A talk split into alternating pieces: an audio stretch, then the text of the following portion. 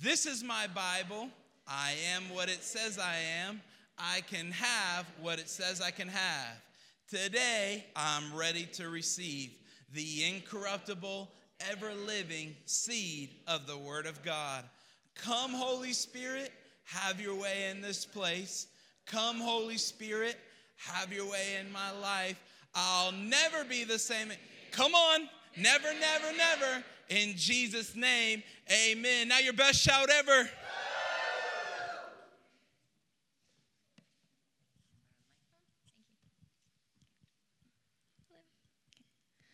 Those who are dominated by the sinful nature think about sinful things, but those who are controlled by the Holy Spirit think about things that please the Spirit.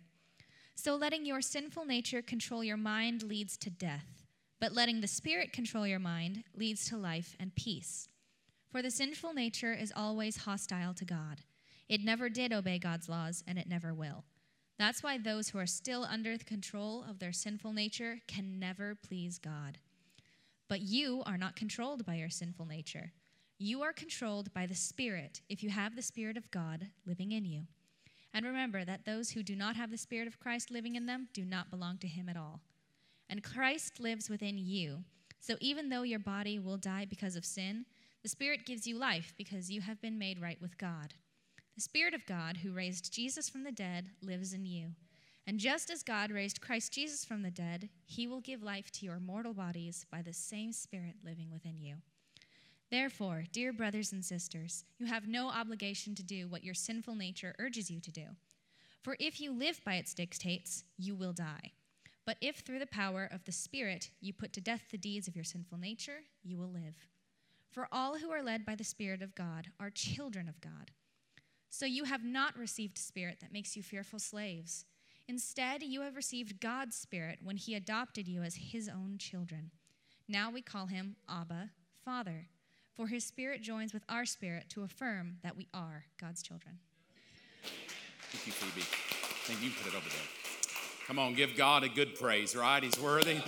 you may be seated. Thank you, Phoebe. Beautiful reading of the word. Thank you for being here today. Uh, I want to share something that is very close to my heart that I have worked out in my life. Uh, it's going to kind of pull it all together for you. If you've been coming a long time, back in the fall, I started with Prayers of a Skeptic and talked about my struggles with prayer and sometimes feeling like God doesn't even answer my prayer, and sometimes maybe He doesn't even care that I'm praying. And I shared that. And then that led into Faith of a Skeptic, of trying to be as uh, transparent as I could about Robin and I's journey th- last year through her cancer diagnosis she received. And where does faith play into all of that? And why sometimes it seemingly my faith works, and other times I wonder if I have any of it. And I try to be fair. And then that led into Truce of a Skeptic, all the scriptures that I would read that would challenge my brain, but I would try to trust it anyway. And so that's been since about August of last year.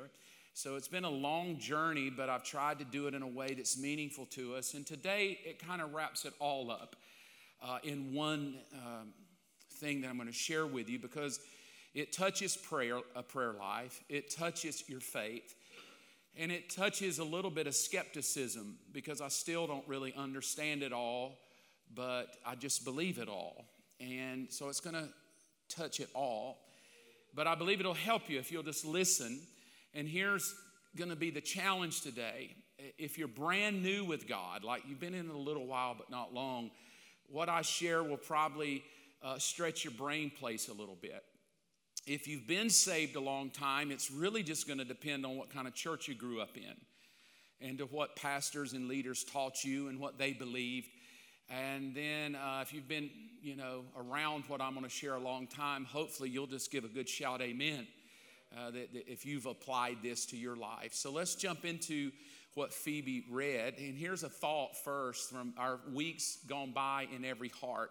If you're a follower of Jesus, you walk with him, you live for him, and then this has been the phrase I've been holding on to every heart. Like there are expectations that God has on all of us, whether you, are long time in God, short time, Baptist, Methodist, Pentecostal, doesn't really matter but it's an expectation he places on all of us if you're in a bad situation, a good situation, he just has expectations. Here they are. This is what we talked about. Easter, we talked about all of us in the room have to risk our pride. There are going to be things where God asks things of us that our pride's going to be like, yeah, I just don't know. I don't know if I want to raise my hands. That feels really awkward. I don't know if I want to clap. I'm not a clapper. Uh, I don't know if I want to give because what if I can't afford it? There's always a pride. I don't know if I want to go to God because I feel like I bother Him. But you have to risk pride. The second thing we said on Easter is you got to risk emotion. That there, you know, there are going to be times you might have to cry it out. There, there may be some times it's a risk emotionally. You're going to have to risk trusting God. You're feeling like you're falling apart, but you got to trust Him through the hard times, not just the good times. And then you got to risk effort, and you did that today. You got out of bed, you got dressed, you came here. Well, that's a risk right? Maybe something good will happen, maybe not, but it's a risk that if you show up on a corner like this and worship, that God is going to honor you coming, but it does take risk. In other words, you can't be a lazy Christian and expect a lot to happen.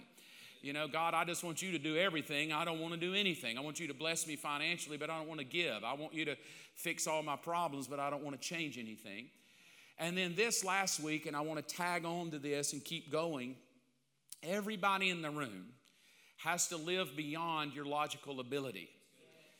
There's just no way around it. I wish, I wish that I could tell you that you'll always be able to figure God out. But if you could, Reginald, if, we, if me and Reginald could get together, go to lunch, and, and let's, let's figure God out. We will, he and I, on our best day of brilliance, would fall way short. And if we added Ryan, who's more brilliant than both, we would all three still fall short. And if we added Robin in, we'd get really close, but we'd still fall short. I think it's meant to be that way. I think it's meant to be that there's a mystique to God that He's God and you're not supposed to figure Him out, or He might not be God. He would be Bill Gates. We could figure Him out. Right? I mean, just logically, if, if God was just a, a human alone, we could psychologically evaluate Him and figure out why He does what He does. But if he's God and he's the creator, there is an aspect where you just won't figure him out. Like, why did he kill his son? I mean, in the logical realm, that's just stupid. But on his realm, he's trying to fish us out of logic.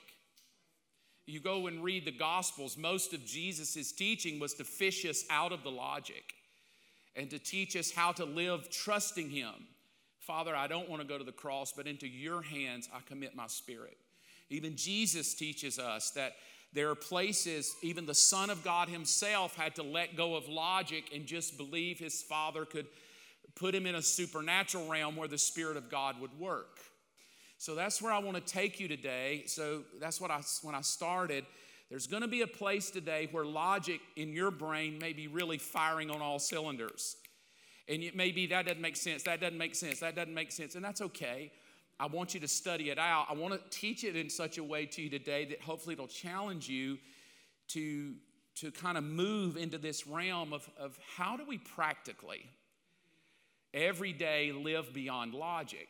Because there's a fine line between beyond logic and you're just stupid. Like that was just dumb. A fine line, and I'll give you an example.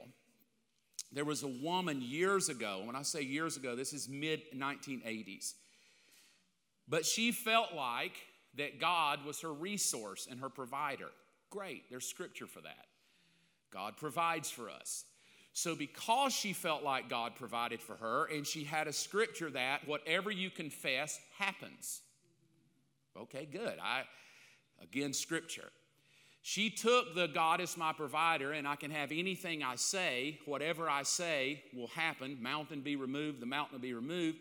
She, this honest story she went to a uh, auto dealer and ordered a customized van. Back then was about $36,000 so today probably 70,000 she ordered a customized van. They ordered it for her because they trusted her and knew her. When the van came in she told them oh, oh i have no money. I'm believing god was going to provide for me and i've been confessing that it's mine. Well how many of you know that the car dealer really didn't care about her faith they wanted a $36,000 check, and they were miffed about it. And it caused a real stink So I do know that there is a place where logical ability should just make sense. Don't order a van if you can't remotely pay for it. But there also is a learning to live beyond logic. And like I said, there is a fine line between just being dumb and, and being full of faith, which is why I believe discipleship is so important. But let's jump into it. Here, here's the scripture Phoebe read. Those who are dominated by the sinful nature think about sinful things. I don't want to dwell on it, but sometimes sinful things can just be things that are not faith oriented. You're just only thinking about jobs. You're only thinking about money. You're only thinking about natural things. Not saying that's a sin, but it borderlines not ever living beyond just what you can reason in the natural. But those who are controlled, it doesn't say those who are born again, but those who are controlled by the Holy Spirit. It would lead me to think this that there is a place in God where you may be born again, but you're still in charge. You're, you're going to heaven because you've prayed the prayers, you believe in Jesus, but, but this controlled by the Holy Spirit is a real strange thought because it tells me God is not just trying to get you into eternal life, He's trying to be part of everyday life. He's not just trying to keep you out of hell, He's trying to make sure hell doesn't happen right here. In other words, He wants heaven to come to earth. Well, the only way heaven could come to earth in the natural realm is I have to learn to be controlled by the Holy Spirit, and that's a difficult thing. That in itself says I've got to live outside of reason. That in itself says I have to live outside of logic. And all of the world is bombarding me with logic and reason. And so, I, my opinion, and I'm, I'm part of it too, I've probably flunked the test myself. Like, I'm cool that I'm born again. I, I genuinely believe if I pass this earth, I'm going to go to heaven and live with God because I've done what Scripture tells me to believe in Jesus. But Mark Evans, learning to be controlled by the Holy Spirit when I feel like my life is out of control, sometimes is a hard road to hope. and I've been saved a long time, and sometimes it's still hard to hoe that row of control. So, letting your sinful nature control your mind leads to death, but letting the Spirit control your mind, and I highlighted the two words that are I want to teach you today is life and peace. I, I have learned, maybe the hard way, but I've learned it. I've learned that God's desire for Mark is not necessarily that every, every road of mine is bump free or every rose doesn't have a thorn in life, but that the end result is that God is always moving me to a place of life, and I believe that's His life in me and a life of peace. And He wants to take me there on this planet right now. His goal for me is life and peace. Life, we would say, well, eternal life, believe in Him, you're going to go. But the word peace throws me for a loop because God has an expectation on everybody in this room. You, if you're a born again believer, would be controlled by the Spirit so that peace is the natural outflow of your life. This is what it would tell me. If my natural outflow is not peace, I'm frustrated, mad, uh, angry, fearful, I could probably deduce Mark is not being controlled by the Spirit right now because I'm falling apart. And I feel like, uh, man, I have zero peace. But I do want to throw this out to you to let you think on it is that the goal of God is every heart in this room comes to a place of peace right? Marriage struggle, health struggle. Whether life changes or not, peace comes. So here's my thought for the day, and then a question. My thought is it is possible to experience life in peace in spite of any circumstance that life throws at you. Right? It's possible. I'm not saying it's going to happen, it's possible. All right, so at least got to get you there because if we're not careful as Christians, we just go, ah, nothing's going to change. He's always been that way, and marriage is always. And we just kind of put ourselves in, nothing's ever going to change, and just kind of eke by, grit your teeth, hold on to the end, hope you don't die early. I don't believe that's what God wants. I believe what God wants is peace for Mark, even when Robin calls and says, The doctor said the biopsy is cancer. And to be at that place, I don't think you get to that place being lazy. I believe you got to press in. That's Pentecostal. I, I believe you just got to suck it up and go for it. Because peace doesn't naturally come.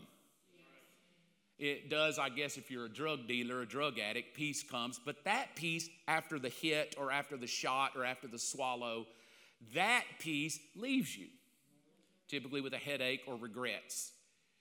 So I'm not, I'm not talking, neither am I talking about a peace like a yoga instructor. I want you to go to your place of inner peace. I want you to focus.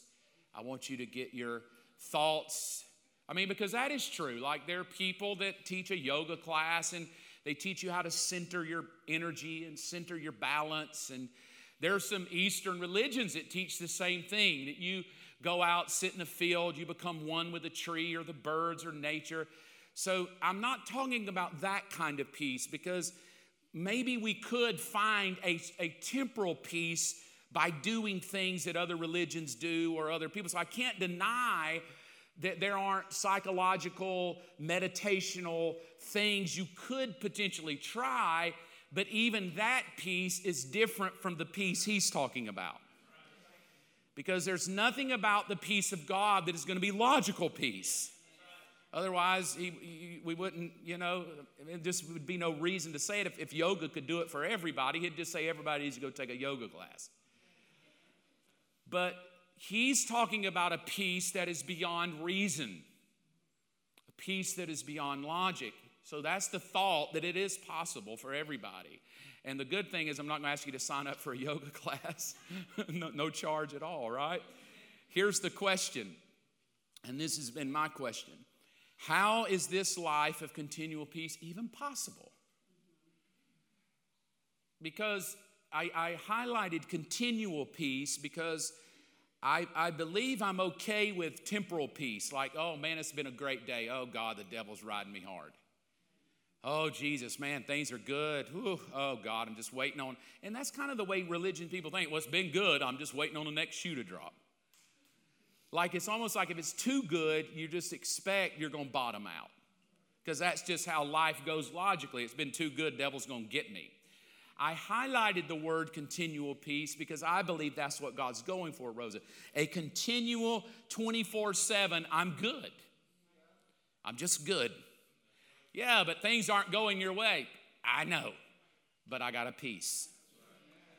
All right, so uh, that's what I want to teach you in the, in the most practical way I can how to get there. And again, it's going to be outside of reason and logic. So, but maybe it'll make sense to you. Here's the verse, and I want to take you on a journey.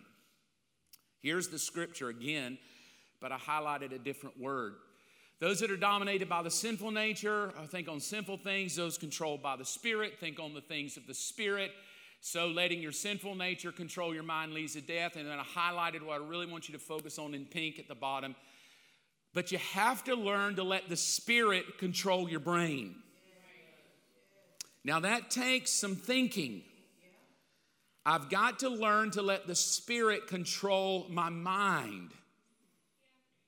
Because now I'm understanding that there's something about the mind that is connected to my continual peace. Not my body, my mind. It's why you can meet somebody who's sick, but because they've got a handle on their mind, you would never know it because they're like, yeah, I'm good, man. And then you can meet some people who are good, but you look at them and you think, my God, they're falling apart. And everything's good, but their mind tells them they're falling apart. That's why you meet a skinny person who goes, I'm fat, I'm fat, because their mind tells them they're fat. You're looking at them like, you're not fat at all. But the mind has such power. And God knows it has such power that He will even tell us this mind has to think like Christ. So the battle is not circumstances. Circumstances will always try to trip you up. And serving Jesus doesn't fix those. You get them whether you like it or not. It's life. But the difference of response is not whether God likes Ryan more than me and Ryan has a better life than me and Ryan's family was better than my family and upbringing, or my uncle did something sexual to me that really bothers me, or my wife left me. I wish I could say that once you're a Christian, none of that garbage happens. But we all know in the room it does still happen. Even when you're saved, sometimes things don't go your way. Even when you're born again, sometimes evil people do things to you that they shouldn't do.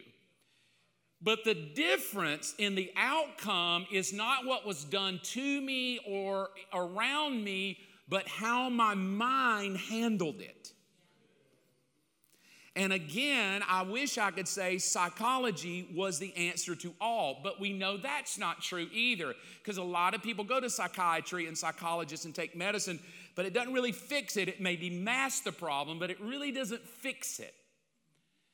And so Paul says that once the Spirit controls your brain, your thinking, your thought life, the end result will be peace for you. Like nothing about Robin changed. She still had to go to a doctor, she still had to run through four rounds of chemo. But I can tell you in our home, the moment the Holy Spirit got a hold of this woman's brain, things changed. And the moment the Holy Spirit got a hold of my mind, I hope my daughters who are here could say things did change.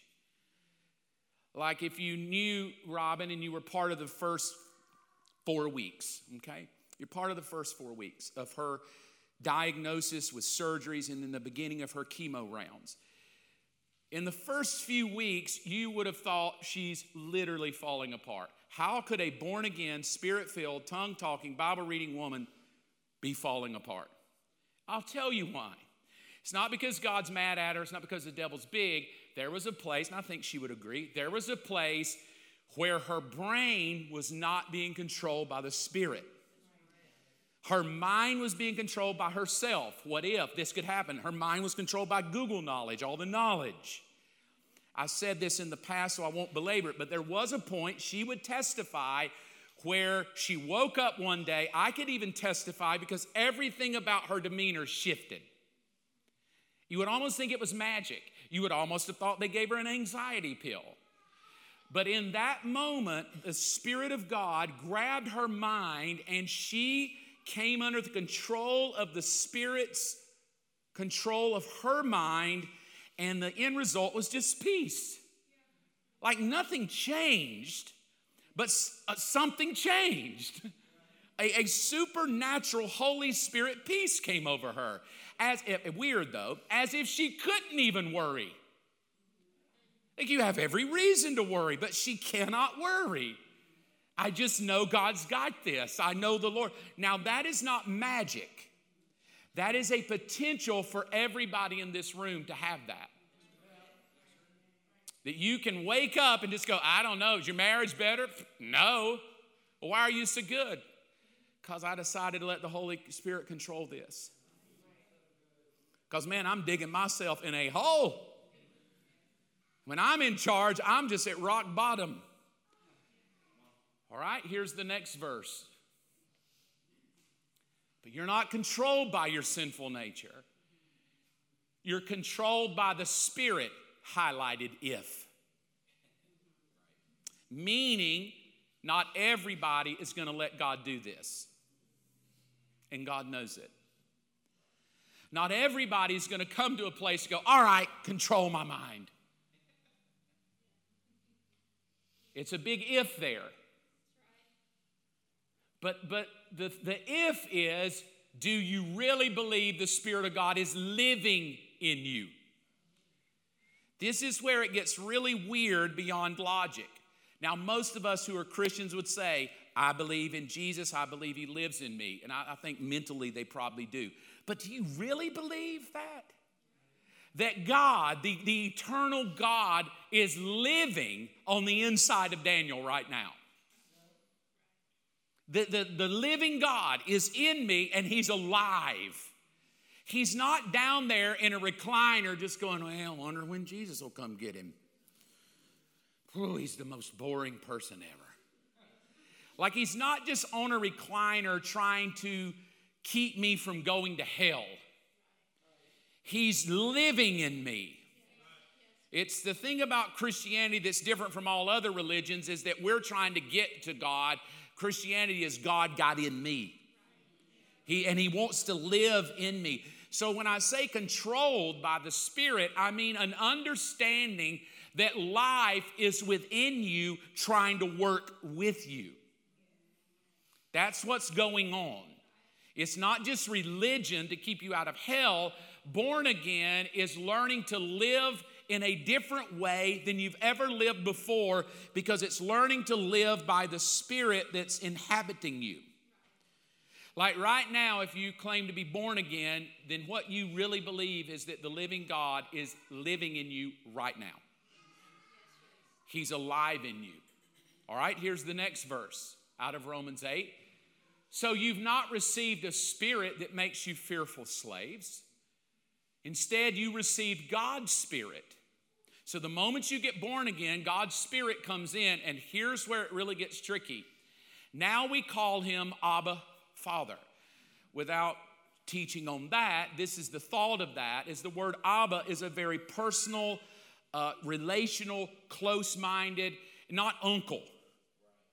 Uncle father meaning the daddy who's really far away, the daddy who never pays attention to me, the daddy who doesn't know I'm in trouble, the daddy who hadn't checked on me in forever, the daddy who left my mother. No, it put the word Abba in front of us because Abba is very intimate, personal. I know you. It's the difference in my girls calling me dad versus someone else calling me people. One is very intimate, and then the other is just that's what they call me.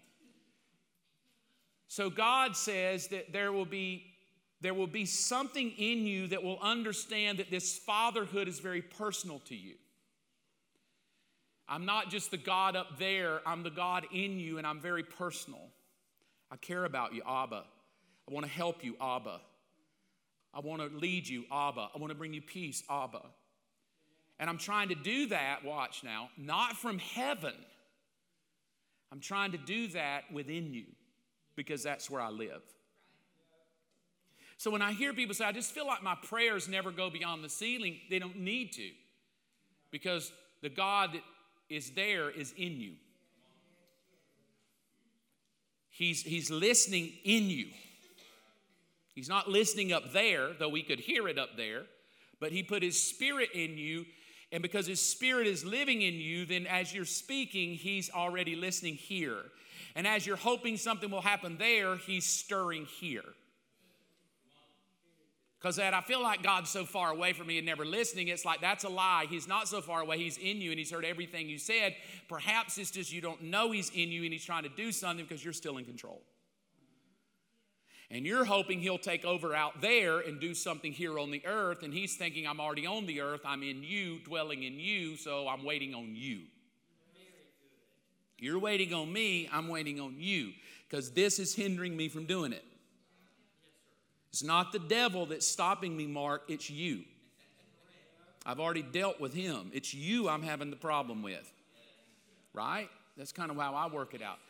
Now, listen, because this is staggering beyond logic. For his spirit joins with my spirit to remind me he is Abba. Now that's a weird thing. His spirit joins with my spirit. I think most of us in the room may understand I'm a spirit being, but and he's out there and I'm down here, but what I'm hearing is is that his spirit and my spirit have this union together, this joining together. So now, what is going on is there is a connection problem between his and mine, and it's this. Like he's trying to join with me to give me peace, but this keeps cutting the umbilical cord. I wish God snap. I wish He snap. And the Lord's like, I'm trying. You keep cutting the cord every time because your brain won't shut up to get out of the way to let me do what I want to do. Look at the next verse. It gets deeper and thicker, and it really makes me start wondering. Now he's going to tell me how logically this happens. And it's for everybody in the room. The Holy Spirit helps our what? Come on, talk back to me. The Holy Spirit helps what? I know it's early. We help me out. so now the assumption is God's smart enough to know not everybody that claims to be a Christian is going to be brilliantly strong. You're going to have weak moments. You're going to have moments where life takes you by surprise. You're going to have moments where the carpet's ripped out from under you. God's okay with that. He's not trying to say that you'll never be weak. For example, he says, you don't know what God wants to pray for, but now he tells me how this inner peace will happen. But what does the Holy Spirit do? Prays for us. Now that means right now on the inside of Mark, when I'm born again, there is a living being who is living in me. And that living being is trying to connect to daddy. And that living being is doing his best to connect to daddy, but Mark's being is getting in the way of the two living beings conversating with one another. Here would be the thought for you Do you believe if God gives you the Holy Spirit, the Holy Spirit lives in you, do you think that the Spirit in you never again wants to talk to daddy? All right, so that's a weird thought. If the Spirit is put in me by God and God's Spirit is there, am I foolish enough to think the Father never wants to talk to His own Spirit that lives in me? It would be no different than your daughter getting married to a man just because she married a man, or do you expect her to never come see you or call you or say hello again? You would hope, and if they didn't, you would think something's wrong, must have married a jerk. I sometimes wonder if God doesn't feel that way, like I gave them my spirit, but they never let my spirit talk back to me because they won't get their head out of the way.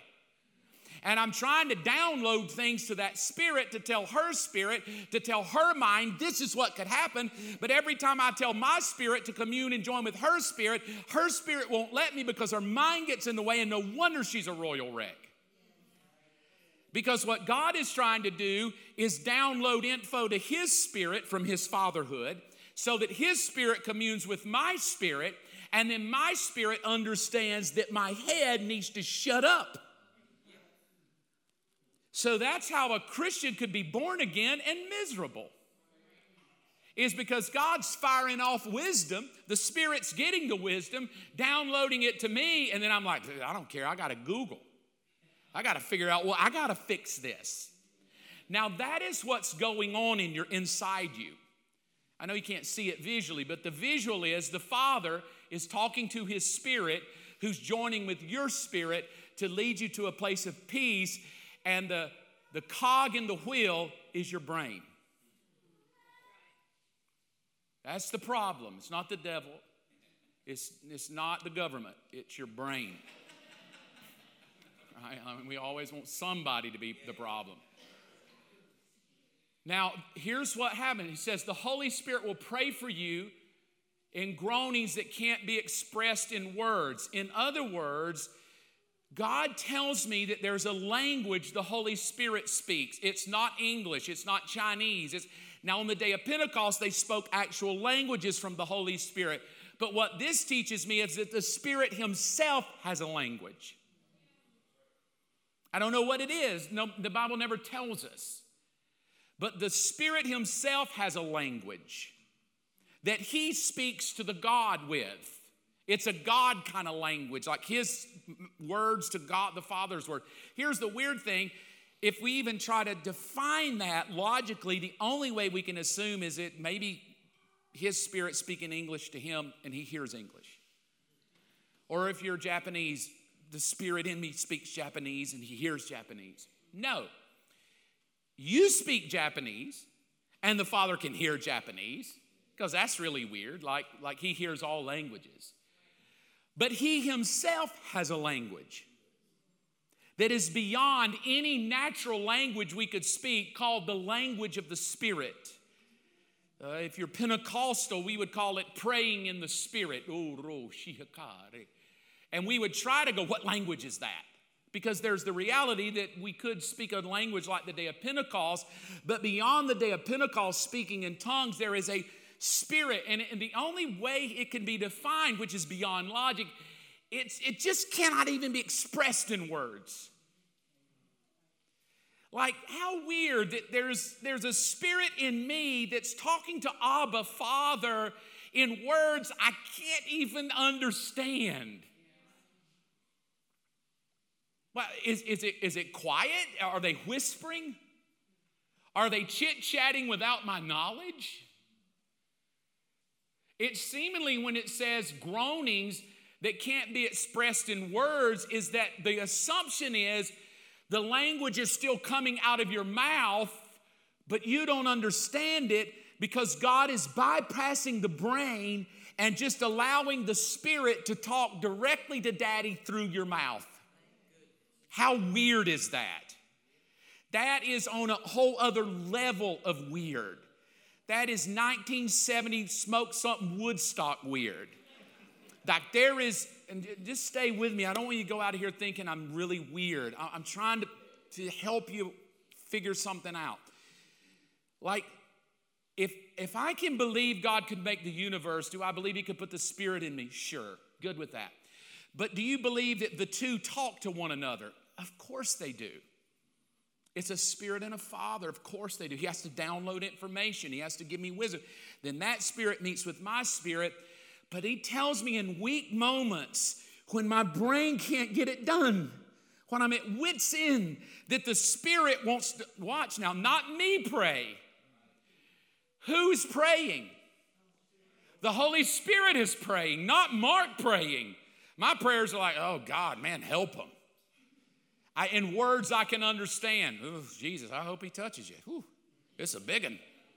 Those are words I can understand, and amen. But there's something where the Spirit prays, assuming, this is the assumption, that He's uh, weird, borrowing my mouth to speak to the Father because words have life. But they're words of life that the old noggin can't understand. And I just feel like I'm going sheeby, sheeby, shooby, shooby, shooby. That's stupid. Sounds like Scooby Doo. Reggie?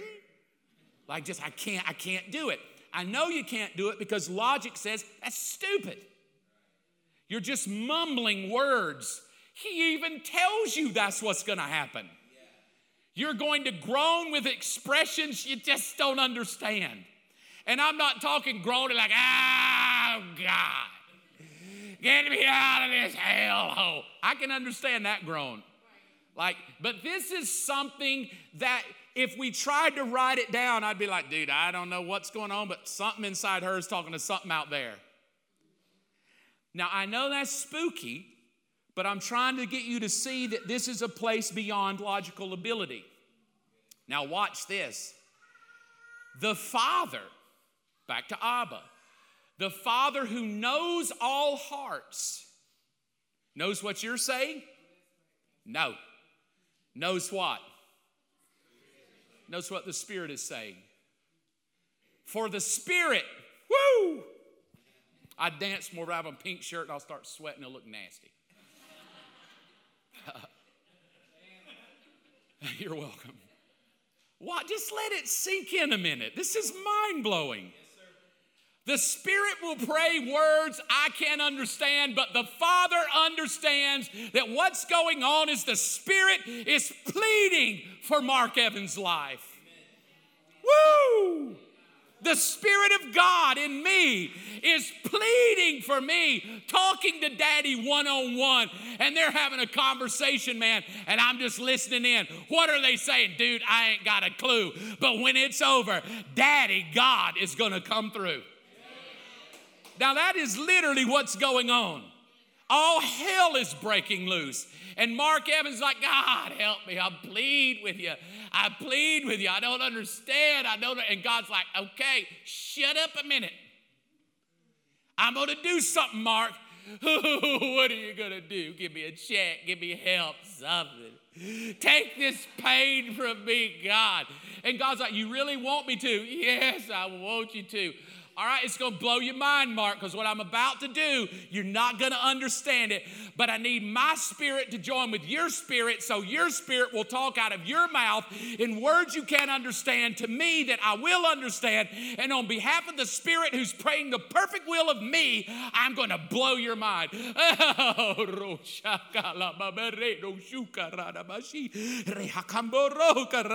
And all of a sudden, that thing we call speaking in tongues, guttural languages, a bunch of sheeby, sheeby, shoot a pecan down, who stole behind to tie my bow tie. And we've really messed it up as humans. God's like, you humans mess everything up I want to do. I'm just simply asking you, am I big enough to borrow your mouth to have a conversation with myself?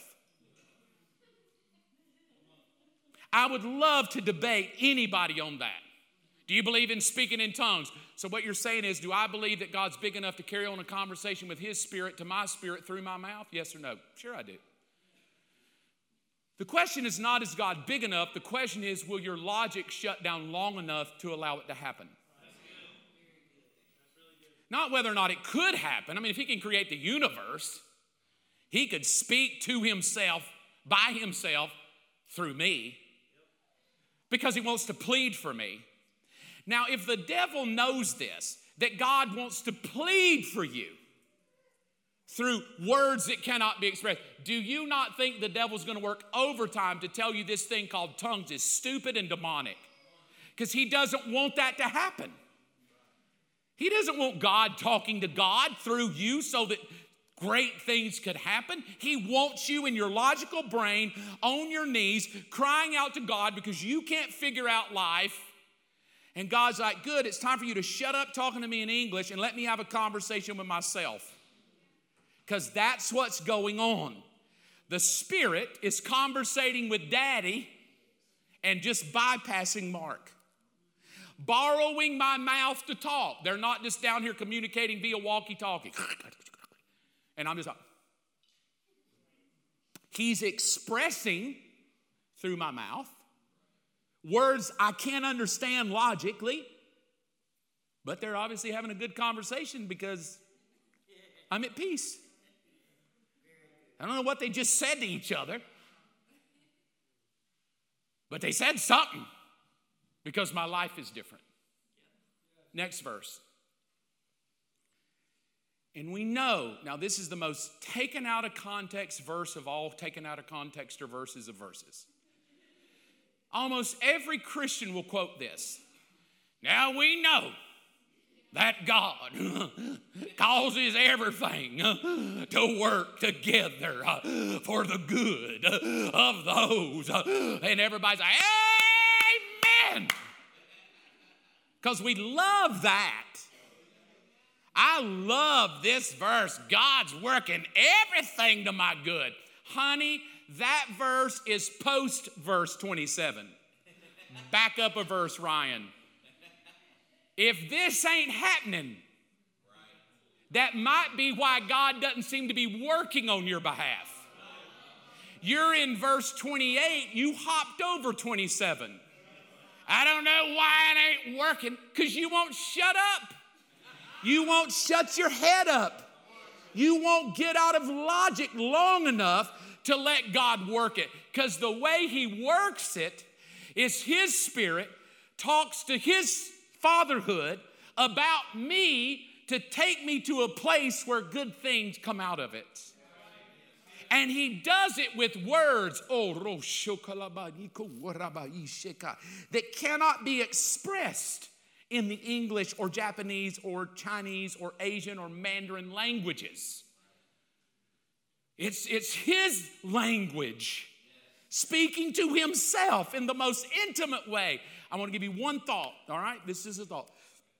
I had a friend of mine who was an English speaking, an American citizen, but had grown up in another country in Africa.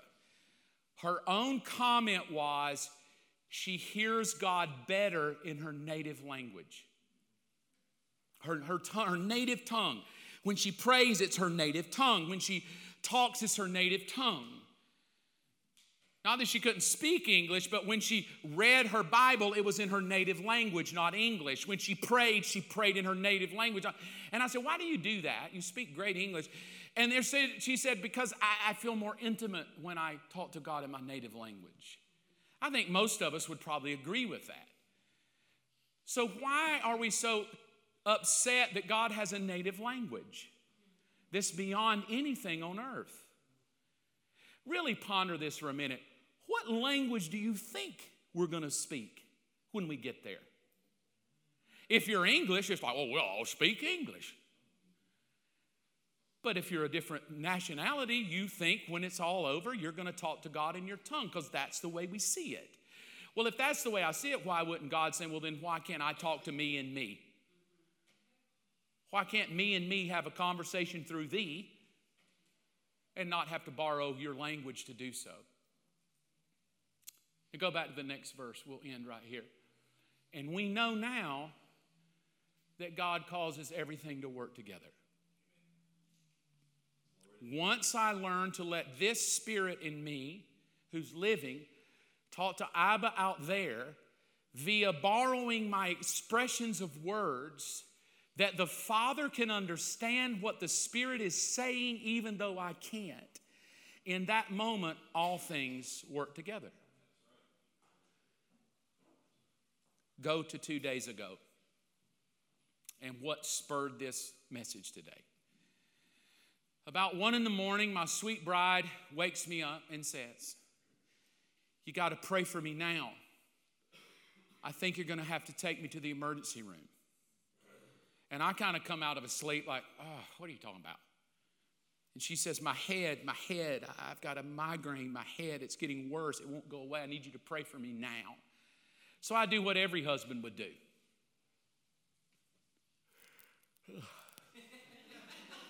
I mean, it's 1.30 in the morning. You think I'm spiritual? No. Golly. And, and I'm, I'm so dumb. I'm just dumb. My first reaction was not pop out of bed, sprint to the hospital. My first reaction, how Holy Ghost Spirit filled I am. Why she puts up with me? Don't know. My first reaction, well, did you take Excedrin migraine? Who wants to be married to something like that? She wakes me up and says, I think I'm going to have to go to the emergency room. I've got a migraine. My first reaction, well, dummy, did you take Excedrin migraine? I don't know why she stays with me. But she sits up in bed. She's my head, my head, you got to pray. And so I pray.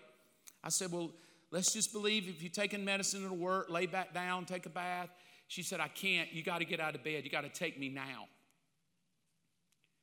And I said, okay, okay. So she goes and does whatever to get ready, and, and I spring out of bed. But I do it privately in my heart that I'm ticked. I'm not ticked at her. I, we, we're married. I will give my soul for this woman. I don't really care. You don't even take it, I'll take it. That wasn't what I was mad about. I literally was mad. Because I was laying in bed, and in an instant of thing, I had a thought God, when will you ever help me? I have gone through chemo with her, cancer with her. I have my granddaughter that's got some kind of weird diagnosis of cystic fibrosis. And here I sit praying for her to be healed. You don't even heal her. Now we got to get out of bed and go to a hospital. And this was my exact words because I'm trying to do what you're asking me to do, pray, and she's not healed, and I don't even have a clue why you won't even help me out to just answer one prayer. You're, the very fact I'm still alive should shock you. That the Heavenly Father just didn't blow my bowels open and go, I'm done with you. That I would have the audacity to dare talk to Him in that tone of voice. But I was just frustrated with him. I was like, I, I wish, I even said, I wish just for once you would just stop this hell that's coming against my life and give me some reprieve. All right? I don't tell her that because I want to freak her out like I'm going off the deep end, like I'm about to turn into an atheist. I get in the car, my heart's racing, she's, and I think she'll testify to this. I just did what I taught you to do. sitting in a car, driving to the emergency room. This is how it went. She's over there, head holding. I'm angry at God.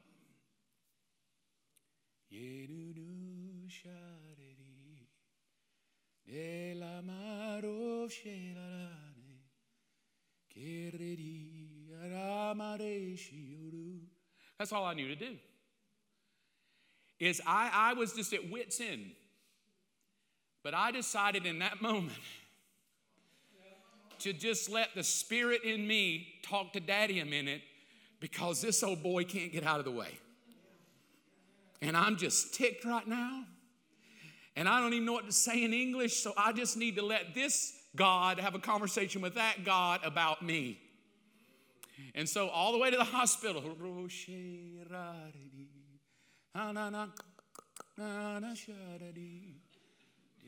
I wasn't even doing it loud because she's got a migraine. I don't even expecting God to heal her.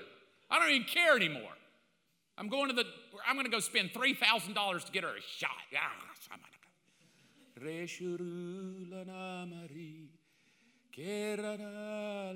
About a nine minute drive. Pull up to the emergency room. Her exact words. Park right here for a minute before we go in. I feel like it's starting to subside.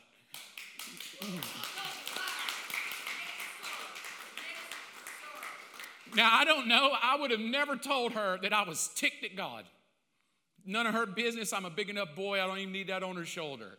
But the moment she said, Pull over right here, I feel like it's subsiding, give me a minute, I felt as if God Himself sat on the hood of my car and went, like literally. I literally felt as if God almost just opened the door and said, Get out a minute and let me drive. I really felt like He's like, Really, you've been saved this long and it takes you that long to figure this out? Like, I, I, didn't think he was mad back. I felt like he just did what every Abba father would do. Mark, I've already told you a thousand times what to do, but your brain takes over. I've already told you that there are going to be times in your weakness where I just want to have a conversation with myself through you. And if you'll let me do it, I will give you such overwhelming peace. We sat there another 10 minutes and she said, Let's just go home.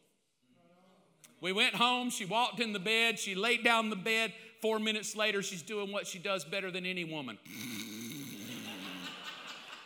and it, it normally irritates the snot out of me that she snores. I'm sure I snore. Look at my belly. But women aren't supposed to snore. They're just supposed to. Oh no, she's she's not snoring. And I usually, you her, I usually shake her and go, God, get up. You're just driving me nuts roll over. But she sat there snoring like a freight train, and I laid beside her just grinning to God, like, man, just let her snore on, God. You know, I'll snore all you want to snore, woman. My God has brought me through. Now, I, leave you with that today. I don't know what you believe about speaking in tongues or what some preacher told you. It's for everybody, not for everybody.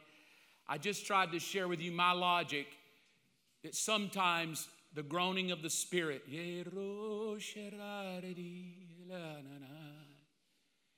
is nothing more than the Father talking to the Spirit to join with you to bring you to a place of overcoming.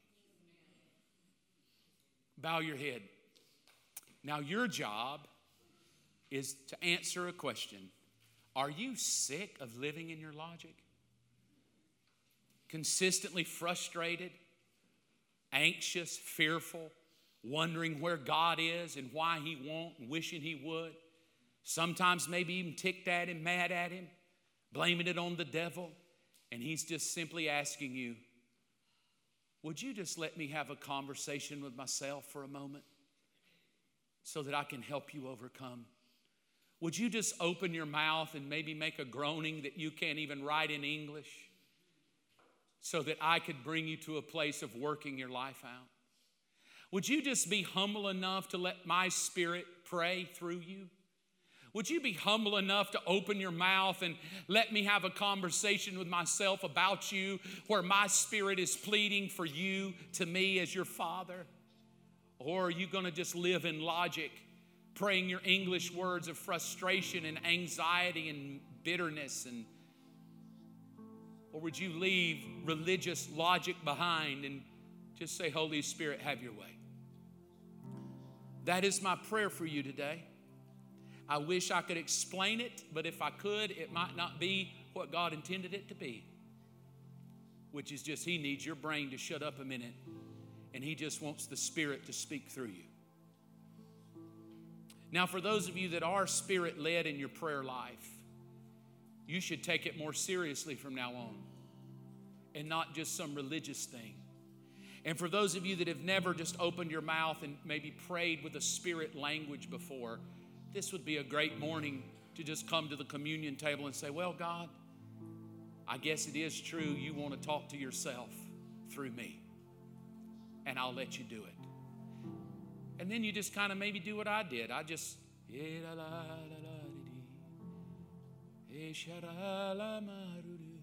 don't even really know what I was saying, but I don't have to. I know He knows. And the end result is it just worked. Would you stand with me if you will? Thank you so much for joining us on the Believers Church YouTube channel. If you would like more information about Believers Church, you can visit mybelieverschurch.com. If there is anything that you need prayer for, please email us at amen at mybelieverschurch.com. Be sure to check back next week for a brand new message.